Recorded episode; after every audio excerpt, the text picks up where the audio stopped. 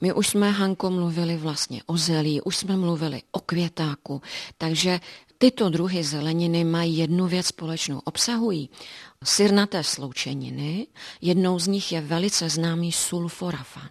Ale není zdaleka samotný. Ono těch sloučenin je mnohem víc a fungují ve vzájemné kombinaci v takové symbiotické souhře, která nám velmi, velmi prospívá.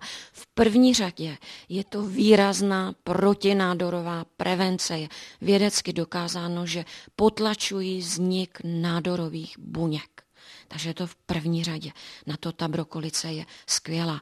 Kromě toho, brokolice, která je k dostání po celé zimní období, pokud vím, obsahuje výrazné množství vitamínu C. Takže když se řekne zima, nevzpomínejme jenom citrusové ovoce a pomeranče, protože i v zelenině najdeme vitamin C a dokonce i tehdy, když tu brokolici mírně povaříme, což se doporučujeme, tam podstatné množství vitamínu C zůstává. Dokonce jsem se dočetla, že brokolice obsahuje vápník, přírodní formu vápníku, je to tak? Přesně tak, Hanko. Vápník totiž neobsahuje jenom mléčné výrobky, obsahuje ho i zelenina, obsahuje ho semena. Zvláště zelená listová zelenina, kterou brokolice je, obsahuje poměrně důležité množství vápníku. Ale vzpomeňme také z našeho pořadu zmiňovaná semínka, jako je třeba mák, absolutní rekord má v obsahu vápníku, ale i jiná semínka a ořechy, jako je třeba sezam. Dneska ráno, Hanko, jsem otevřela noviny a první článek zněl Epidemie osteoporózy v České republice. 1 200 000 lidí trápí osteoporóza a toto číslo se má zvyšovat.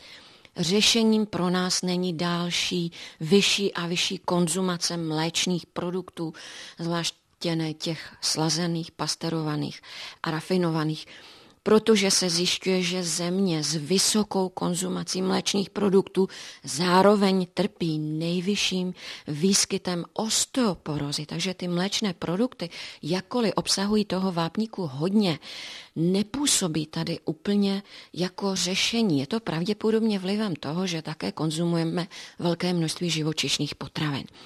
Vápník z rostlinných zdrojů se mnohem lépe střebává a ne tak snadno se vyvazuje z těla právě jako vápník z mléčných produktů. Takže přemýšlejme o tom, když budeme mluvit o zdravých kostech. I naše děti potřebují určitou prevenci a ta není v tom, že jim budeme dodávat přeslazené a barvené mléčné svačinky ve školách. Za jakou dobu po konzumaci vitalizuje brokolice organismus? Je to rychle?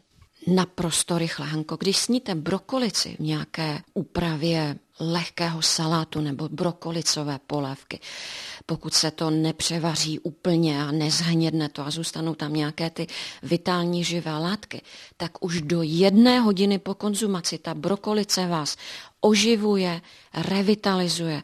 Je to skvělá potravina proti stresu.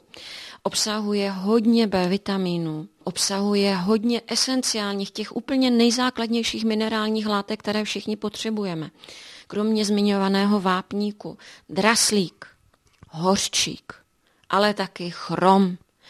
Je skvělá na srdíčko a už jsme říkali, že je naprosto nezbytná proti rakovině, takže neváhejme, jakmile objevíme brokolici, určitě minimálně 1 za týden takovou brokolici do svého jídelníčku zařaďme a učme na ní nejenom sebe, ale i naše potomky.